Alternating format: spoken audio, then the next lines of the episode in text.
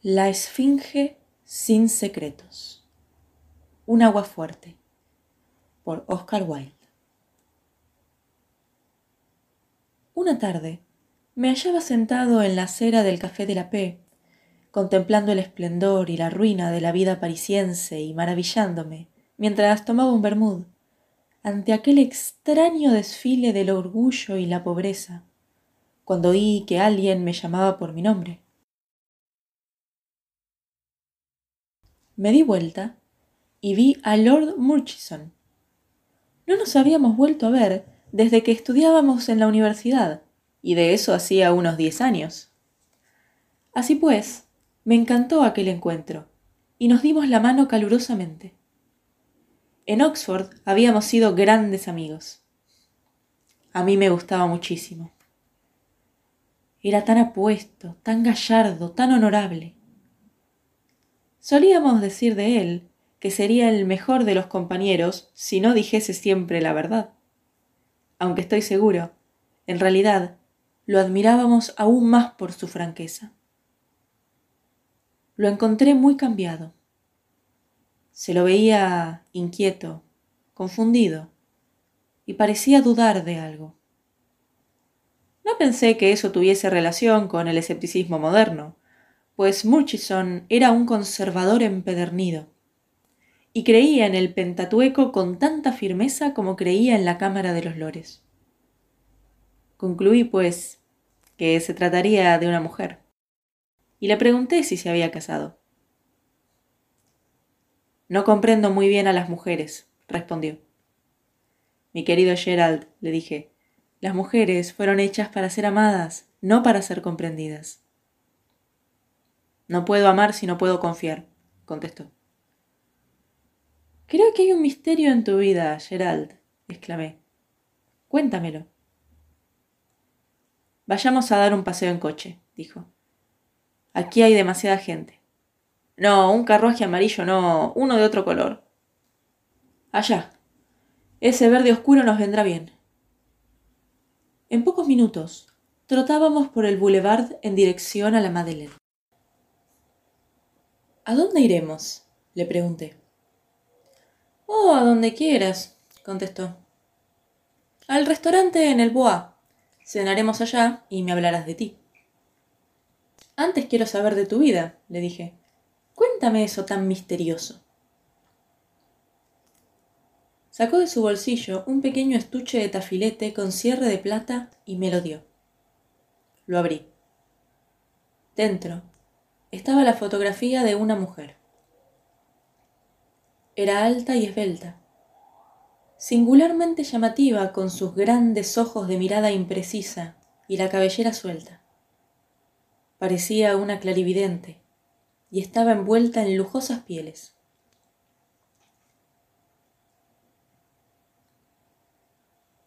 ¿Qué piensas de esa cara? me preguntó. ¿Te parece sincera? La examiné minuciosamente. Me pareció una cara con algún secreto, si bien no podía decir si se trataba de algo bueno o malo. La suya era una belleza moldeada con muchos misterios. De hecho, esa clase de belleza psicológica y no plástica. Y la desmayada sonrisa jugueteando en sus labios era demasiado sutil para ser realmente dulce. ¿Y bien? exclamó impaciente. ¿Qué me dices? Es la Gioconda en Martas Sibelinas, contesté. Cuéntame todo sobre ella. Ahora no, fue su respuesta. Después de comer. Y se puso a hablar de otras cosas. Cuando el mozo nos trajo el café y los cigarrillos, le recordé a Gerald su promesa. Se incorporó del asiento, recorrió dos o tres veces la habitación de arriba abajo, y hundiéndose en un sillón, me contó la siguiente historia. Una tarde, dijo, caminaba por Bond Street a eso de las cinco. Hubo un terrible choque de carruajes y el tránsito se detuvo casi por completo. Junto a la acera estaba estacionada una pequeña berlina amarilla, la cual, por un motivo u otro, me llamó la atención. Al pasar junto a ella, se asomó de su interior la cara que te mostré esta tarde. Me fascinó de inmediato. Toda esa noche estuve pensando en ella, y también al día siguiente. Recorrí esa maldita fila una y otra vez, atisbando dentro de cada coche y aguardando la berlina amarilla, pero no pude encontrar a mi bella desconocida. Y al fin comencé a pensar que se trataba solo de un sueño. Una semana después, comía con Madame de Rastel. La cena estaba anunciada para las ocho, pero a las ocho y media aún esperábamos en el salón. Al fin, el criado abrió la puerta y anunció a Lady Alroy. Era la mujer que había estado buscando. Entró con paso muy lento y parecía un rayo de luna en encaje gris. Para mi gran deleite, fui el escogido para escoltarla al comedor. Luego de habernos sentado, comenté con mucha inocencia. Me parece haberla visto en Pont Street hace algunos días, Lady Alroy. Se puso muy pálida y me dijo en voz baja. Le ruego no hable tan alto. Pueden oírlo.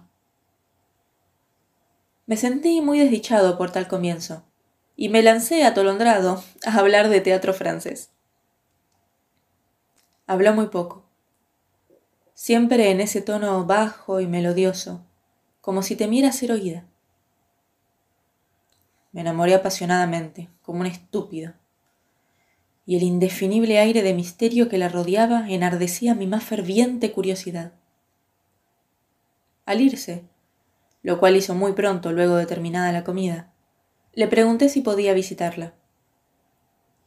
Titubió unos instantes, echó una ojeada alrededor para ver si había alguien cerca nuestro, y luego dijo Sí, mañana a las cinco menos cuarto. Le rogué a Madame de Rastel me contara algo acerca de ella, pero todo cuanto pude saber fue que era viuda y tenía una hermosa casa en Park Lane. Y cuando un pesado con aires de científico empezó a darme una perorata sobre las viudas, como ejemplo de la supervivencia de quienes mejor se adaptan al matrimonio, salí y me fui a casa. Al día siguiente llegué a Park Lane con toda puntualidad pero el mayordomo me dijo que Lady Alroy acababa de salir.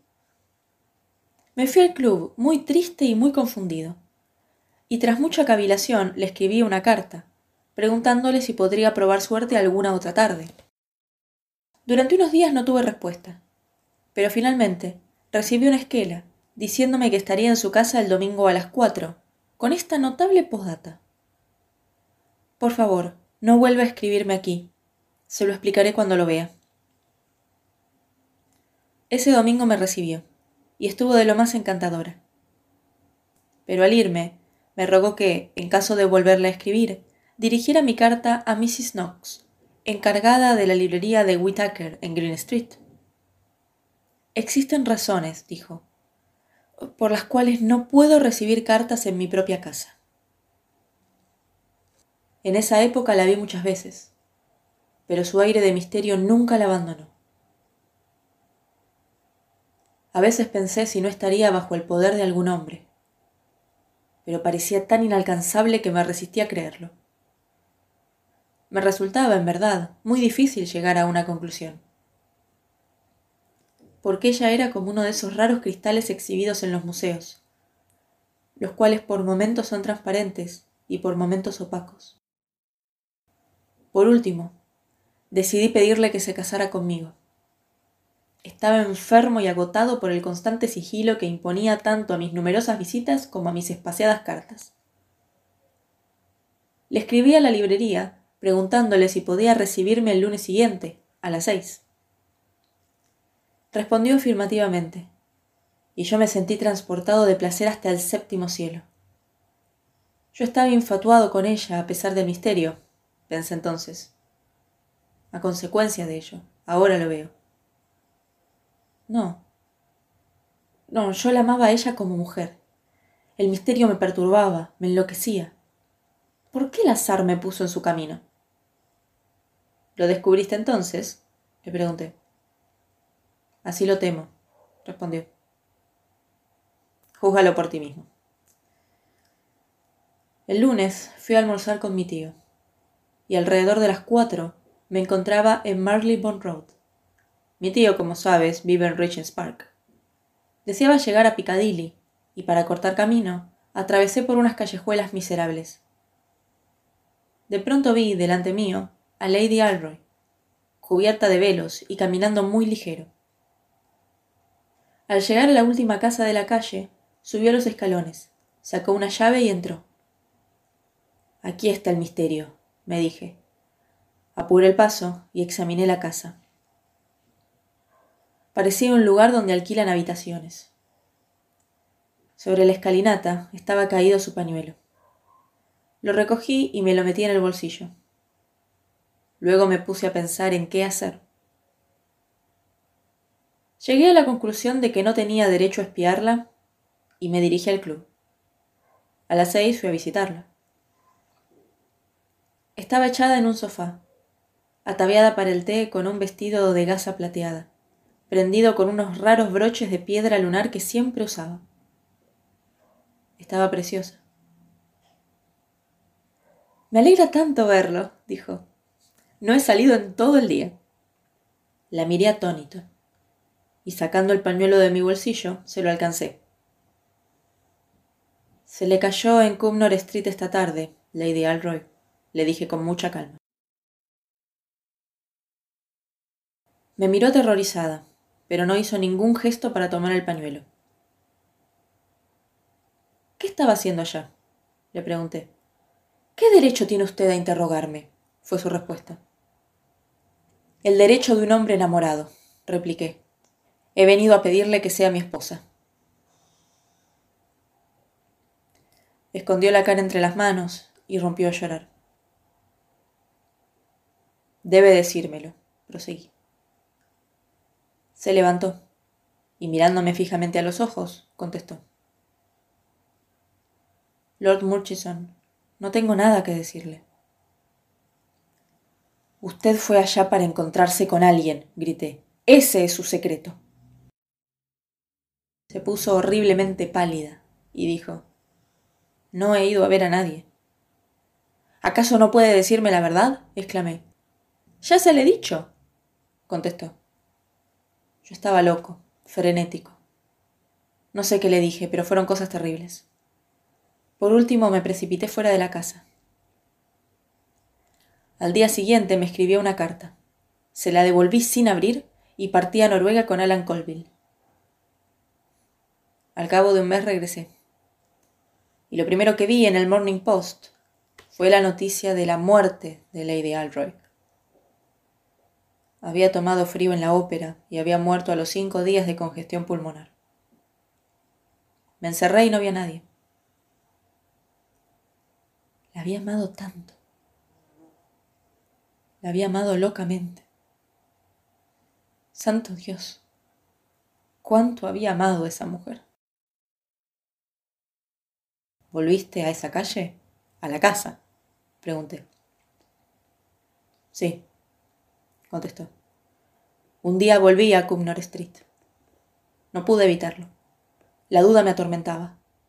Golpeé a la puerta y abrió una mujer de aspecto respetable.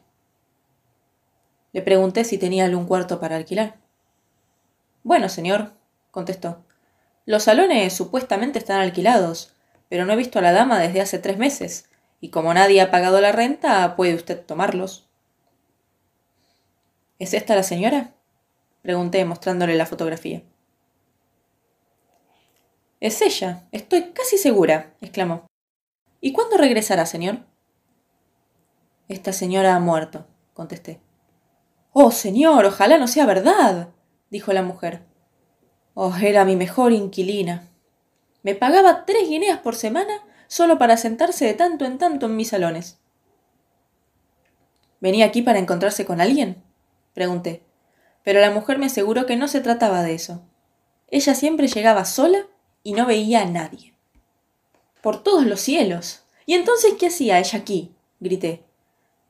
Se quedaba sentada en el salón, señor, leyendo libros, A veces tomaba el té, contestó la mujer. No supe qué decir. Así pues, le di un soberano y me marché. Ahora, ¿qué piensas tú de todo esto? No creerás que la mujer me dijo la verdad. Sí, lo creo. Entonces, ¿por qué iba Lady Alroy allá? Mi querido Gerald, le respondí, Lady Alroy era simplemente una mujer maniática por el misterio. Tomó esas habitaciones para darse el gusto de ir cubierta de velos imaginando ser una heroína. La apasionaba lo secreto, pero no era sino una esfinge sin secretos. ¿En verdad lo crees? Estoy seguro, contesté. Sacó el estuche de tafilete, lo abrió y contempló la fotografía. Pues yo me lo sigo preguntando, dijo finalmente.